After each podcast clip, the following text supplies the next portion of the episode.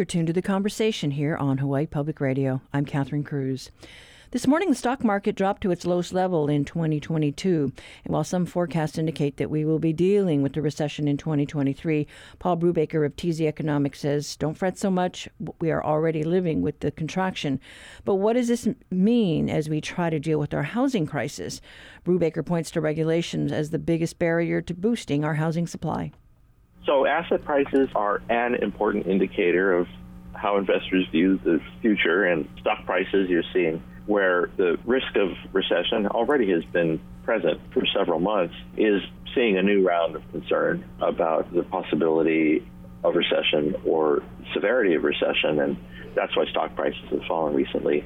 I think more broadly, home prices are now in decline across the country, but in decline on a seasonally adjusted basis over the summer here on Oahu. Single-family prices, not condo prices, are both an indication that something's coming. And of course, the Federal Reserve meant to engineer that with rising interest rates and other measures of monetary policy designed to cool down a somewhat overheated post-pandemic economy that was that was throwing off a, a bit too much inflation.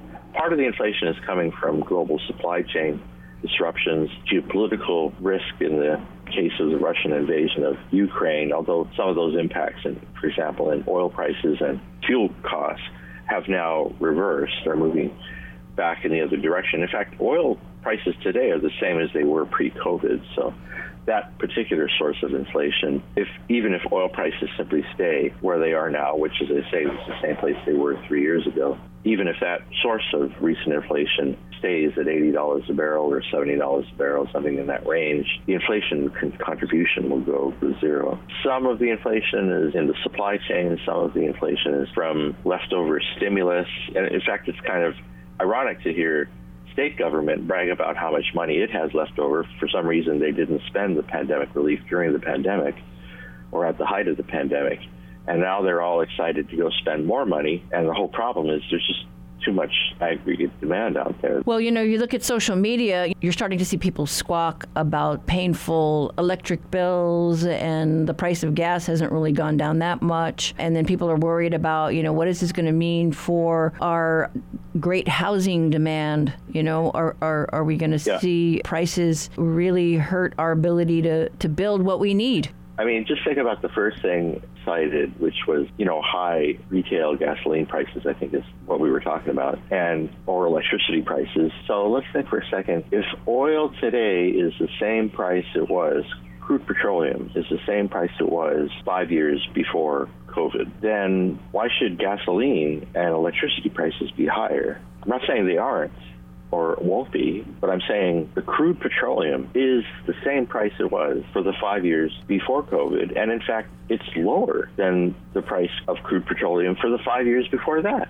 So if there's a problem with fuel prices and electricity costs, I'm not saying there isn't, it doesn't have anything to do with the price of oil anymore. And for, you know, answers to why that's a problem, I think we need to start talking about corporate profits and the role these companies play and why the electric company is being paid as much for the electricity that is generated from people's rooftops and a bunch of other things. But it ain't the price of oil, sorry to say. Not anymore. I mean, it was for the last twelve months or so. Most of what was coming from oil inflation was just the recovery of the earlier decrease in oil prices that followed the initiation of the of the global pandemic. So, right, it, there was a V-shaped path for oil prices and other commodities as the pandemic first arrived, threw everybody for a loop. And then as recovery uh, returned us to where we were more or less pre-COVID, those same prices came back to the same levels they were before. So there's something else going on, and I think at some point we should talk about that, but it's not the price of oil.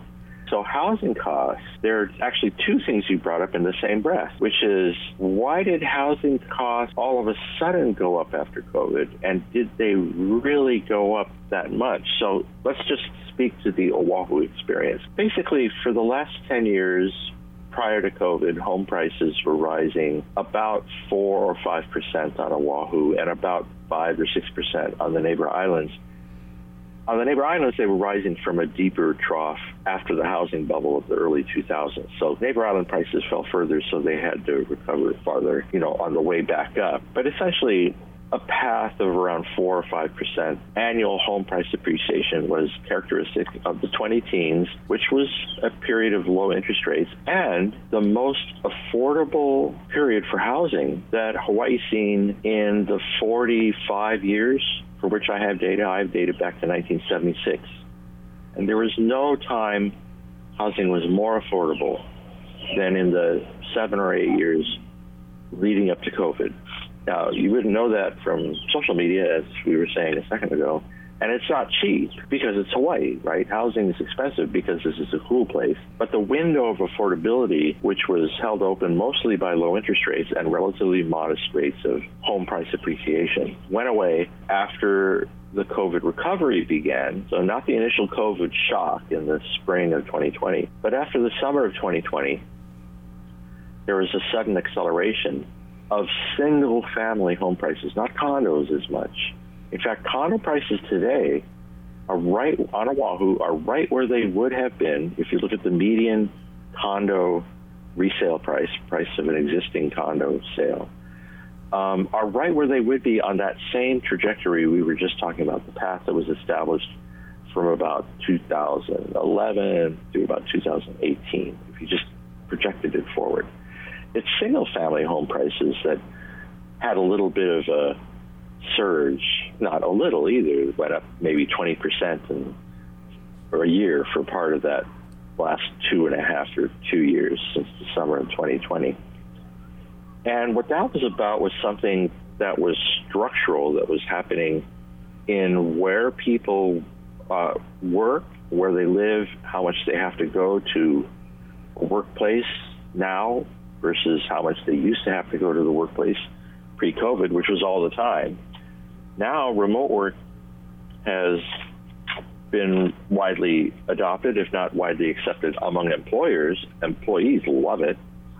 And we're settling down to a situation now where maybe twenty percent of the workforce is in hybrid or remote work arrangements, when pre-COVID it was only five or ten percent. And so, say the share of the workforce that can work in hybrid remote arrangements with their employers or with respect to their workplace, say that that share of households has doubled. Well, that's a significant part of households that don't have to live where they used to.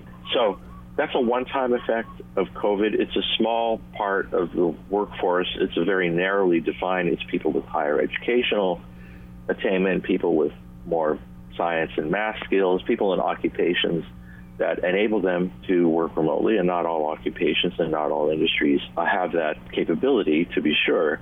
But the point is that it's settled out now after a couple of years of adjustment. And so those single-family home prices are settling back. They're, I don't think they're going to collapse, but they are definitely, you know, settling a little bit. So the window of affordability has gone temporarily, at least, as mortgage rates increase, and we're moving into a period now where the problem, the perennial problem, which is on the supply side of the housing market, right? Everything I talked about is on the demand side, where, and now the perennial problem of housing supply persists, for which recent research at U H, the UHERO research team, has documented that Hawaii's four counties, that Honolulu, among metropolitan areas, have the worst, the most restrictive housing regulatory environment in the country, confirming what we've all known, we've been talking about for twenty, thirty, forty years, that there's nowhere else in the country that is as bad at enabling home building uh, as is Hawaii, like by twice as much, you know, as as anywhere else in the country. Right. So we've to, we so we've got that kind of dragging us down. Uh, you know, yes, yeah. and, and, you know, the, the, the lawmakers, you know, are, are saying, well, look, we're going to throw all this money at housing going forward. Uh, but how do you see, you know, the prospect of a recession, you know, hurting our ability to build? Well, the point is that people in government, I appreciate that they're committed to uh, solving housing problems. I, if they're if they're not committed to reducing the regulatory burden on home building, then it's not going to have any impact. They seem to be interested in building housing, which I never thought the government was very good at. They don't seem to be committed to what in the rest of the world would be called social housing or public housing, because they're afraid of being accused of being socialists. So, you know, there's that political peculiarity of them. So I'm not sure what it is exactly they're talking about, because we have plenty of people who can build private housing if they would just be allowed to build the private housing, and the problem is they can't. Right. There haven't been any regulatory changes that have made it easier. The whole point of the UHERO study is that regulation has made it harder, not easier. But on top of that, we have the higher interest rates. And so to go back to the point we were trying to make here about uh, inflation and recession and so on, right now the problem is that the one-time shift in, certainly in single-family home prices, that one-time jump is going to lead rents to be higher. The supply didn't change. Demand did in ways that uh, some prices, single-family home prices, to go up. They're not going to collapse, but they'll probably get back on a trajectory in which they move along at the old path, four or five percent. Between those two events in home price movements, rents have to adjust. So we'll see residential rental costs continuing to move up even after the gasoline prices, fuel and energy prices, and the other prices that went up because of global supply chain disruptions, even after those prices, for example, building materials, uh, after those prices stop inflating, housing costs, unfortunately, are going to continue making an adjustment upward over the next couple of years before settling down, I think. That was Paul Brubaker of T Z Economics talking to us this morning about the inflation recession jitters and how that might affect our housing crisis.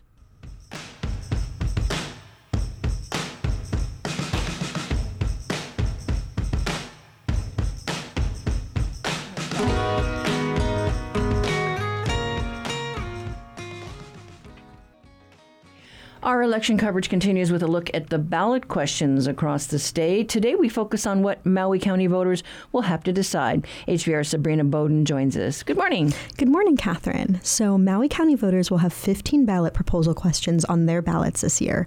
And that came about after a year-long process where the Charter Commission introduced eleven. The council came up with two alternative proposals and two of their own for a grand total of fifteen. The Charter Commission had gone on like a listening tour. They met with county residents, residents, county departments, as well as the council, and originally they were working with over one hundred fifty proposals. They whittled that down to eighty-five, wow. And then they got to the fifteen that are going to be on the ballot. Boy, they're going to really tax the, the voters out there. Yeah, so that's why we have this, so that we can have some voter education, let them know what's going to be on the ballot before they sit down with it. Kawanoi Batongan is a first-time commissioner on the Maui Charter Commission.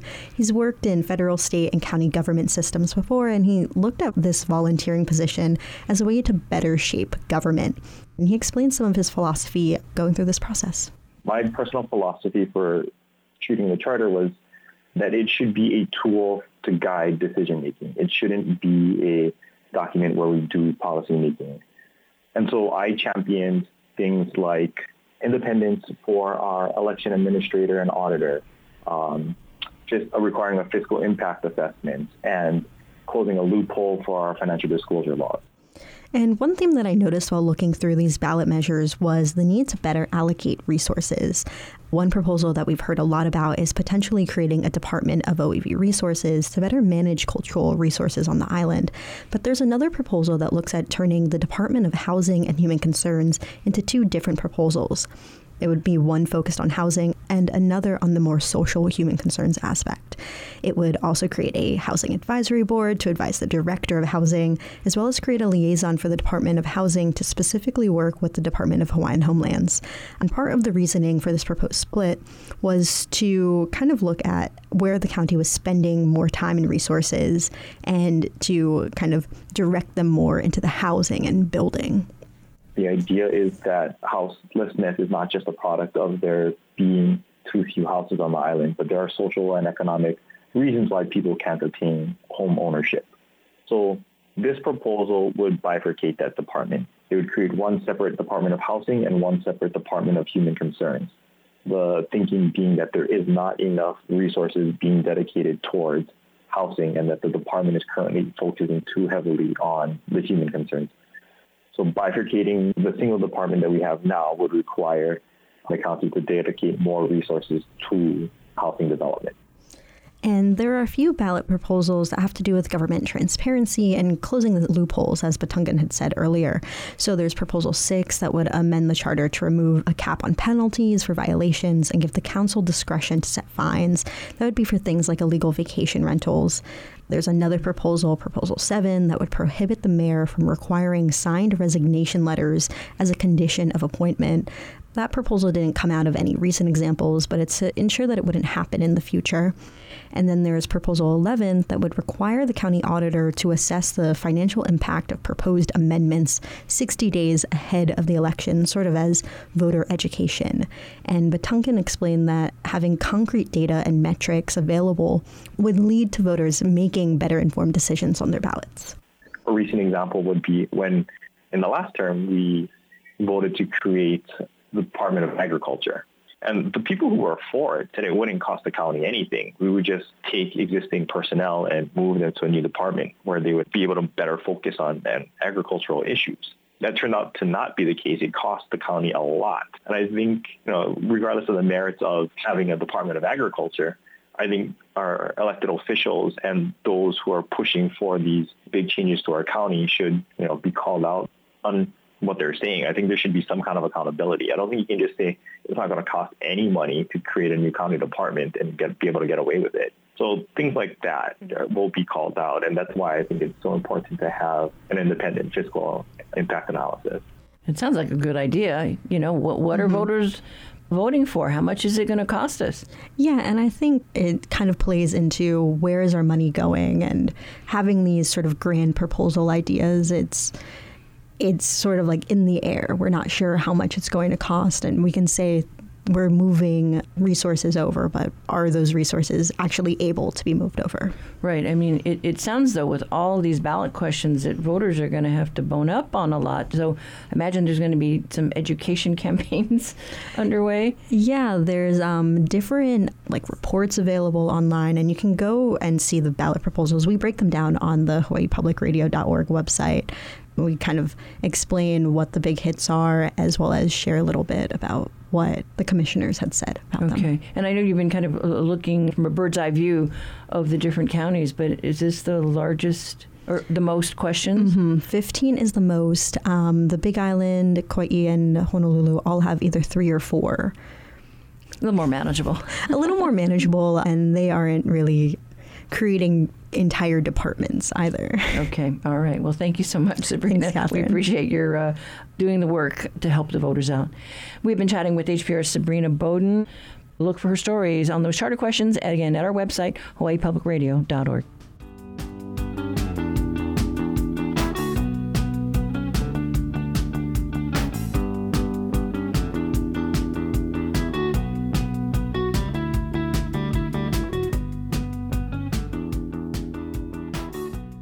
Support for H P R comes from the Honolulu Museum of Art, an immersive exhibition of flowers and plant materials. Rebecca Louise Law, Awakening, celebrates the abundance and vulnerability of nature. On view now. What makes something essential? Essential is what connects us to the world or escape to another. Essential is what gets you through your day. Essential is what you can't go without. You've told us that H P R is your essential listening, and we can't bring this vital statewide service without your financial support. ten dollars a month from listeners like you makes a difference. Donate today at Hawaii Public Radio dot org. Honolulu Civil Beat has a story today about a federal criminal case that has long dominated the headlines. Journalist Ian Lynn joins us for our reality check today with some troubling details from court records that were just recently unsealed. Good morning, Ian. Good morning. I guess it's a good morning. Yeah, well, this case is the um, uh, Mike Miske case. Correct. Former owner of Kamina Termites, uh, M Night Club, and a number of other local businesses. And so, gosh, w- what is it that uh, the federal government has uh, unsealed exactly? Well, um, after a legal challenge to continued secrecy, they have unsealed and made available to the public, um, I believe it's forty-seven search warrants and related documents um, going back to twenty fifteen. And there's another additional uh, twenty-one or so uh, that will remain sealed because the government says, and the, and the court agrees, they are related to ongoing investigations that could still lead to charges. Apparently, um, normally after one year or after the indictment of the person who's being investigated, the search warrants become public. Um, that didn't happen in this case, and, and so you know, some of these have been there since twenty fifteen. The indictments were filed in uh, twenty twenty and twenty twenty-one, um, and yet they were still withheld. So they're, they're, they're giving the public a view of some additional details that were not available previously. Okay, in this case, uh, revolves around the disappearance of a twenty-year-old a man, Jonathan Fraser. Uh, and this was a case that dates back to, what, two thousand sixteen? Correct. Yes. So Fraser was the best friend of Mike Miske's son. They were both in a terrible accident in the end of twenty fifteen. Fraser survived. Caleb Miske did not. And apparently Mike Miske blamed Fraser for the crash, even though he wasn't driving, and there was no evidence that he was driving. But the government alleges that Miske arranged a murder-for-hire plot and directed that he be killed. And one of these search warrants um, describes an eyewitness who went to the federal government in twenty sixteen, at the end of the year. He he had he said he had seen Fraser tied up, um, taped up, and, and restrained in a home in Kalihi, and two of Miske's associates who were involved in drug deals and other things with him were basically torturing him, um, beating him, and then using a, a portable gas torch, uh, starting to burn his hands, his feet, and other parts of his body. Um, the, the witness was only twenty years old. He was a kid trying to make it in the criminal world, I guess. That's the best I can I can say. Uh, he went home. He was despondent. He tried to kill himself. He finally confessed to his grandmother Um, what he had seen, and eventually his grandmother got him to go to authorities and tell them what he knew. The terrible part is, three years later, he was back in, in O C C C for violating the terms of his probation, and he was murdered um, after he was discharged from protective custody and put into general population. And he was murdered allegedly because he was known as a snitch. Gosh, and so, you know, this is uh, new information that we're getting about, you know, uh, possible torture uh, uh, uh, of Fraser. Uh, and, uh, gosh, I mean, you know, like I said, we're learning more and more about this. And this is really a drawn-out um, investigation uh, and court battle. Uh, you know, when is Miske supposed to uh, uh, get a trial? They are scheduled to go to trial in April of next year, and it, it, it's all a result of the just gigantic amount of evidence that has been disclosed to the defendants and their attorneys. Well over eighty terabytes of digital data, more than two and a half million pages of documents, um, hours and hours and hours of um, video, audio, and tens of thousands of, of photographs, all taken over a period of years, going back, some going back as long as um, nineteen ninety-nine, two thousand. Wow, so definitely a long, drawn-out case, and, and we'll see what happens in the spring, uh, and hopefully it, it doesn't get put off. But thank you so much, Ian. All right, thank you. That was reporter Ian Lynn with today's Reality Check. Read his story online at civil beat dot org.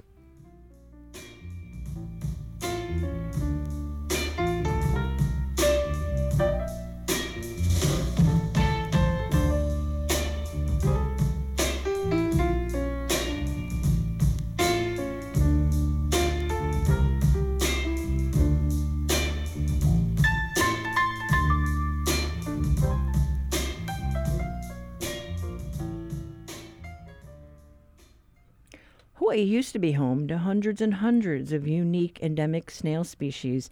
Scientists estimate that almost two-thirds of those species are now gone, and conservationists are racing to save the rest. The conversation Savannah Harriman-Pote spoke with Chris A. Johns, director of the recent documentary entitled Kahuli, and Thom van Dooren, author of the new book World in a Shell, about their work bringing the story of Hawaii snails called Kahuli to the forefront.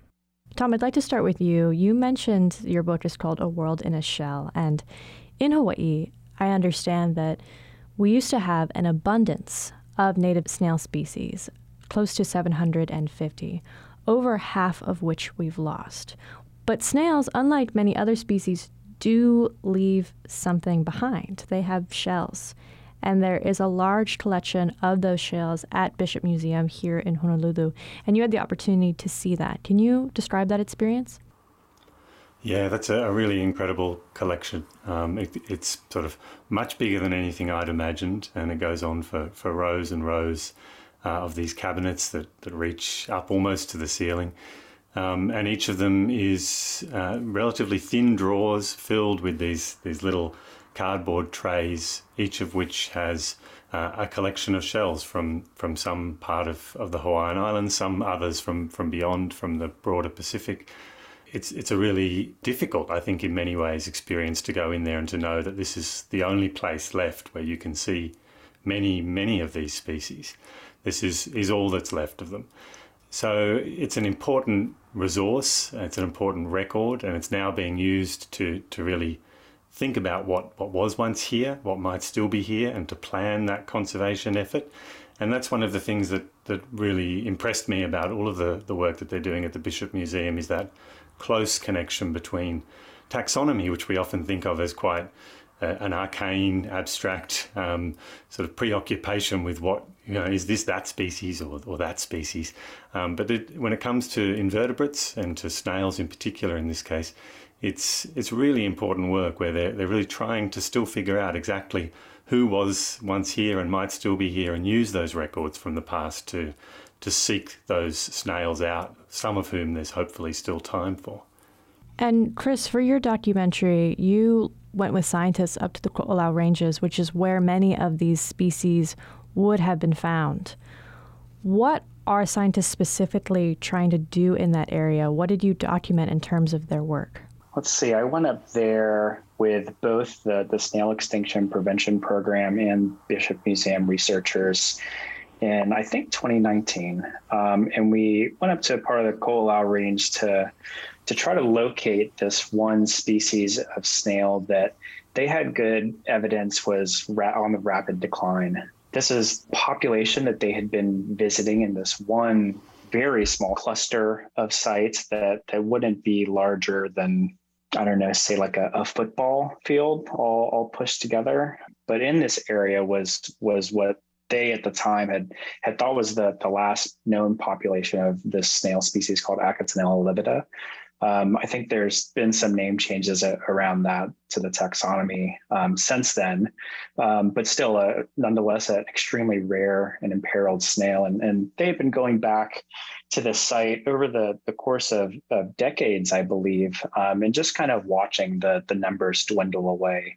At one point in the film, uh, um, Dave Sisko, who uh, heads the Snail Extinction Prevention Program, he he mentions that, like, just having uh, come up here a few years ago, you could have walked around and picked out a, a snail on any of these trees, these exact trees that they're looking at um, at this point in the film, and seen a snail. Um, and they had searched, and in the documentary covers this, they searched for hours. I was with them during this time, searched for um, ten plus hours and only ended up finding one individual towards the very end. And in this case, uh, with this species, they chose to, to evacuate that individual snail back to the Snail Extinction Prevention Program lab where they uh, where it would join other members of its same species and, and would benefit from the protection of captive rearing. It really left an impression on me.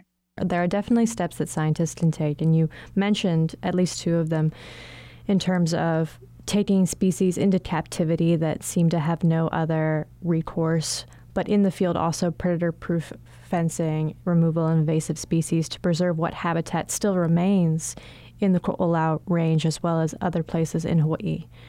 But a, a lot of what these scientists spend their days doing is just looking and watching and documenting, hopefully, the survival of species, but more often not, the loss of species.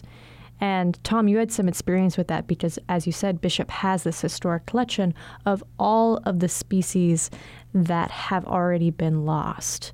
How do scientists keep perspective when this is their life's work, when this is what they dedicate their life to? One of the things that really interested me in, in the book was trying to think about um, what I, I was calling mournful hope, as in an effort to try and, and describe the the atmosphere uh, um, amongst some of these these teams um, who are yeah doing this really difficult work day in, day out. I think the work in, in the lab that Chris just mentioned is is a really good example of that, where you know they're, they're having to keep these snails alive in captivity. That's not easy. You don't just stick them in the fridge and forget about them. You, you've really got to um, look after them, and they're changing the, the vegetation that they're in there with. They're monitoring for diseases. They're doing checkups under the microscope to look for mites that might be on them and giving them baths with a pipette if they got any mites. Um, so there's, it's a really difficult ongoing process, a, a labour of care. Um, and so th- there's definite hope. There's, everybody wants these snails to get back out into the forest. Nobody wants them to be in captivity like this. And yet at the same time, they are disappearing, and there isn't really anywhere safe for them to go uh, except those very small fenced areas in the forest. So, so the whole process is also pervaded by this deep sense of loss and mourning. And a big part of what has interested me is the need to hold on to both of those things, and Um, but not to let either of them sort of overpower the other, that we, we do need to be hopeful. We do need to keep generating enthusiasm and interest and not give up. But at the same time, I think we, we need to be have an honest reckoning and acknowledge that a lot has been lost, and, and more will be lost, and not just amongst snails, but you know, as we enter deep, more ever more deeply into this period of climate change and, and mass extinction, you know, species of all kinds Uh, are being and will be lost, and, and landscapes and ways of life and and more. So so trying to reckon with that and be honest about it, I think, is a key part of, of maintaining a kind of responsible form of hope for what we might still be able to hold on to. I love that notion of, of a responsible form of hope. I think there is a question that you have to consider very carefully when you sign up to report on species like the ones we have here in Hawaii, which is, what are you trying to accomplish with your extinction storytelling? Chris, what kind of questions did you ask yourself when you set out to make this film about what you wanted to leave viewers with? That's a good question. I think uh, with with creating this film, there's a vast academic literature and body of popular media um, that spans all different media types about the extinction crisis. Um, and just for me personally, I, you know, get desensitized um, to, to a lot of that stuff, to, to be honest. And even as somebody that's like worked in conservation before, that is an academic, um, it's, it's tough to feel that over time, but there is, I believe in in uh, the power of certain kinds of media to to kind of like crystallize, almost like condense um, some some of the the the intensity of these feelings within this this greater topic for the audiences that that maybe need to hear it most. Um, and that's really what what this film was about, was covering a number of different perspectives and packaging them in such a way that we hoped uh, would resonate with the target audience, which is primarily people of Hawaiian descent, um, people of Polynesian descent, people that care about Hawaii, academics, people just generally, members of the public, decision makers. Um, and so, you know, with this film, we we really tried to just make something that was uh, very narrowly focused on like a, a specific topic that we knew that a certain audience needed to hear.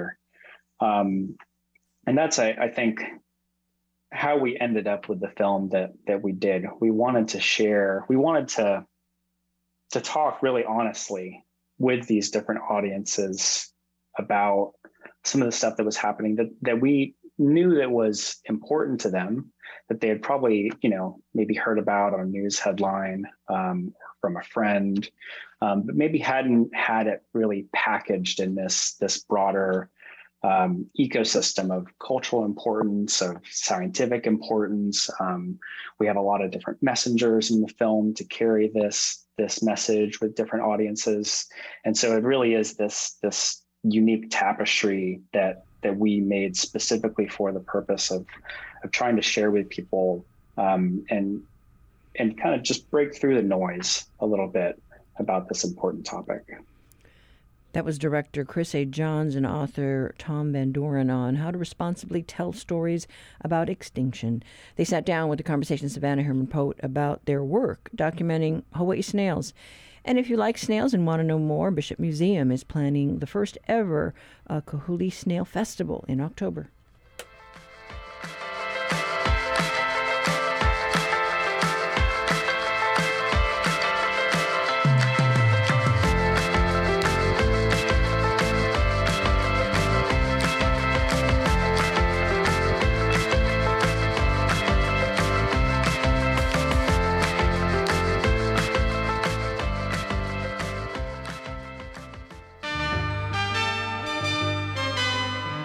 Each week, New Dimensions explores the social, political, scientific, environmental, and spiritual frontiers with some of today's foremost social innovators, thinkers, scientists, and creative artists. Hello, I'm Joseph Selby, author of Break Through the Limits of the Brain.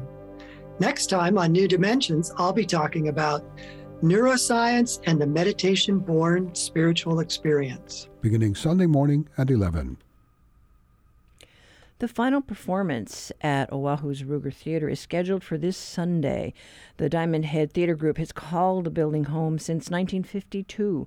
It was built in the nineteen thirties and has screened countless movies and presented hundreds of live performances.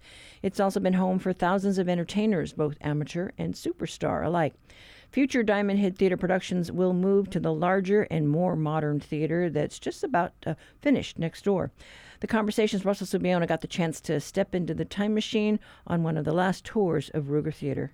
The original construction of the Fort Ruger Theater was in nineteen thirty-two, when this whole area was known as Fort Ruger. That's John Rampage, Diamond Head Theater's artistic director. He's given dozens of tours of Ruger Theater over the years, and today he's my guide. On our first stop, he has me standing in the midst of the seats. In front of me is the stage, above me, six large chandeliers glowing dimly, behind me, the old balcony.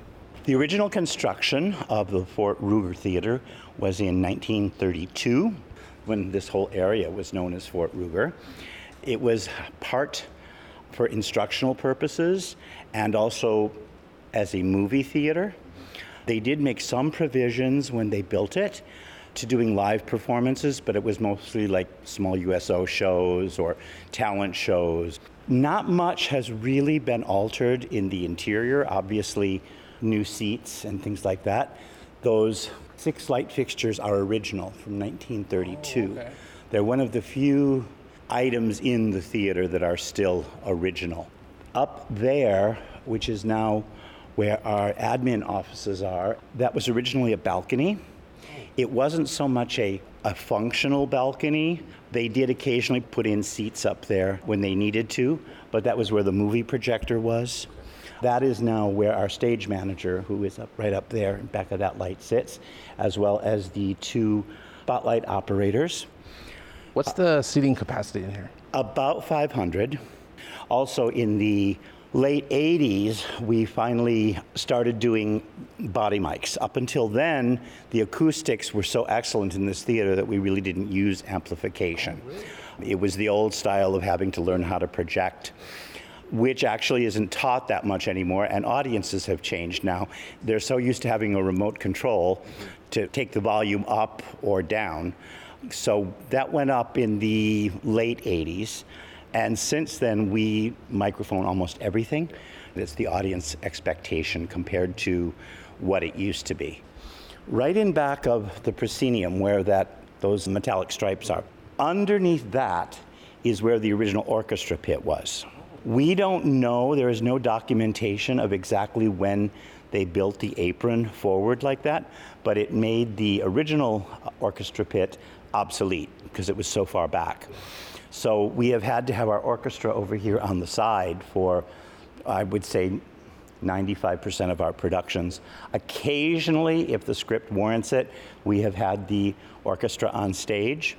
So that's one of the great things about the new theater, is the orchestra pit is going to be where it should be so they can connect better with the musical leader. Do you know what the first performance was in the theater? In this theater, no. For some reason, we have vast archives over the years, but I have not been able to find out what the first production was in this location. You're saying that Diamond Head Theater has been running for over one hundred years. What can you tell me about Hawaii's relationship with theater? Well, I think one thing that's very important is that for many, many years, we didn't have mainland shows coming into Hawaii. And so theater here became very important because that was the only outlet that people had. I think theater is so important here in Honolulu because of Hawaiian tradition with hula and music. There's a connection there. There's a very strong connection. I think specifically in the kind of theater that we do, it's important to remember that even up through the seventies, nothing was live. I mean, you only got the evening news from L A if it made the plane. Most news was the day after. Television shows were a week or two weeks after. So the chance to participate as an audience member in something that was live was very unique and very, very special. For instance, in the nineteen fifties and sixties, Emma Veary, Ed Kenny, some of the top entertainers in Waikiki would do a, a show here, and the curtain was at five thirty in the afternoon, so that they could do the show and then do their gig. And people came because it was live. And of course, you know, things were much slower paced back then, but it was a regular thing. People accepted it, that if you wanted to see a live show with any of those stars, you came that early. Next stop, the lobby, for a literal stroll down memory lane. The walls are covered with photos of past Diamond Head Theater performances and feature many familiar faces. These are some of my favorites. This is, of course, Bette Midler in Showboat, which she famously was fired from. Emma Veary was the star. She was in the ensemble with this very small part. It was supposed to be New Year's Eve, and she decided to enlarge her ensemble persona, and they fired her. The next day, they rehired her, with the warning to never do it again, that it was unprofessional to be stealing the spotlight from the star. And I only say it because she herself told that story on the air. And she said she did learn. That's how she started to learn how to be a professional. This is actually, I think, the most interesting picture in the gallery because it's from The Sound of Music. This was the very first production we did of it. And what's very interesting is this lady is actually the youngest Von Trapp child.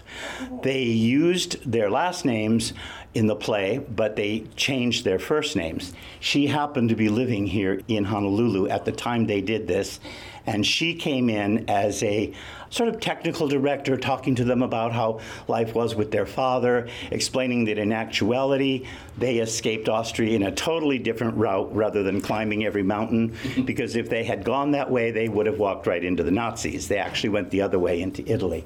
This is a very interesting part of our history, Loretta Ablesser. This is the only original musical we have done in my twenty, almost seven years.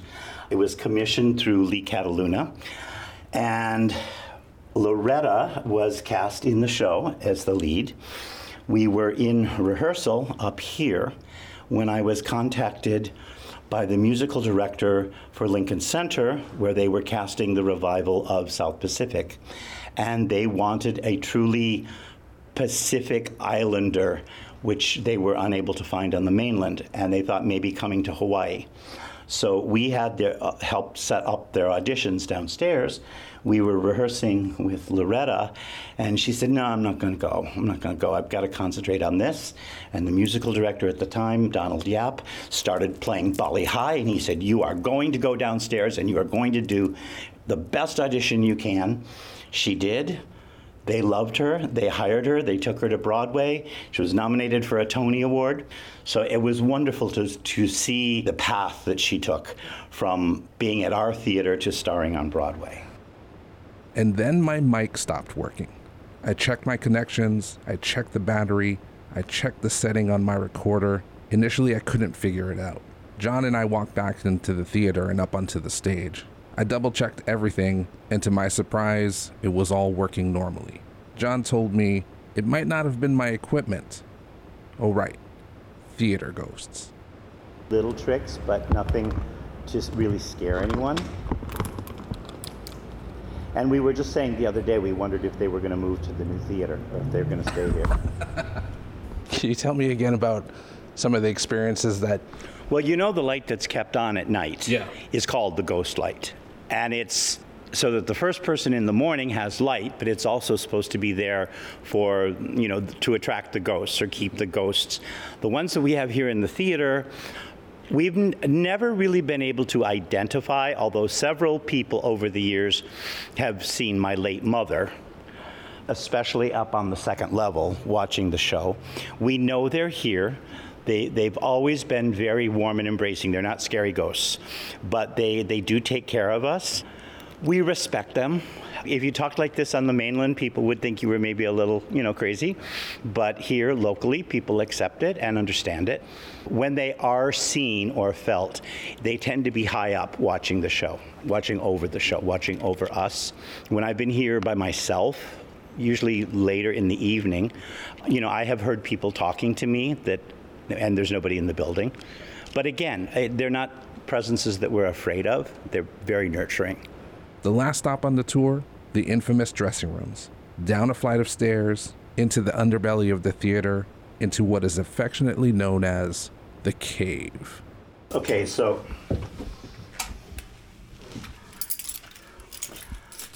this is the cave. You are technically under the stage right now. So this room typically holds ten to twelve performers. We use it primarily as a, a ladies' dressing room because it's just up a short flight. This is the largest one in the building. It's called the cave because there is no windows or anything. Luckily, the air conditioning does come up here, but this is where the tradition started of writing your name as a remembrance of your time spent here. And as you can see, everything, the the uh, paper towel dispenser, the light switches, the entire ceiling. I see names, I see artwork, I see titles of shows. Wow, wow, and literally covering the ceiling, the walls, air ducts, the trim around the mirrors. Wow, everything. I mean, there's very little room to put more up there. I mean, it's... And as I said, more than anything else, this is going to be hard to say goodbye to because this can't ever be recreated. It's not glamorous, but it's definitely unique. Yeah, unique, full of memories. And very crowded. Yeah, I mean, can you imagine this room with twelve to fourteen women in it? Yeah. I mean, as you can see, with wigs, with shoe changes, with costumes. It's tight, but it actually creates a family. What kind of sentiment is there about having to leave this theater? Oh, especially for those of us who have worked here a long time. This is our home. This is not a nine to five job. And everybody who has been here for a long period of time, it's because they are so invested in this building. And and quite honestly, we did look at the difference between building a new theater and totally remodeling the inside here. It was actually less expensive to build a new theater. it's going to be very hard to say goodbye. You know, we're we're already moving things out. We're already, last week we had a huge dumpster out here. It's going to be very emotional, especially on October second, which will be the final, final performance in this building. We're all keeping it together now because we have a job, but I think when it actually hits us on that day, it's going to be very difficult, and for our audience members as well.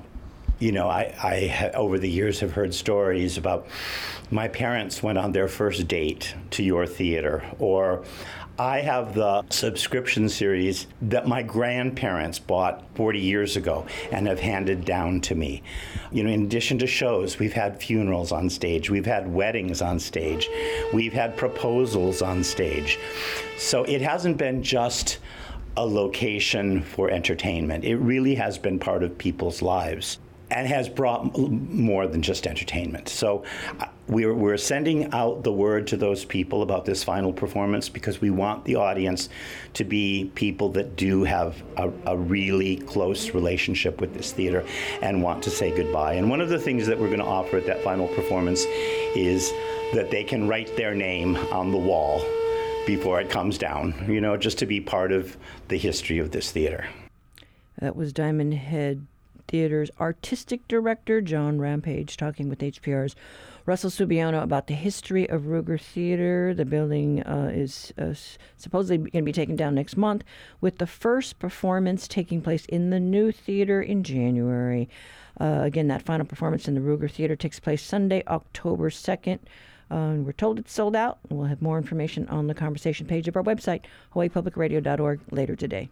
So I'm not a great romancer, I know that you're bound.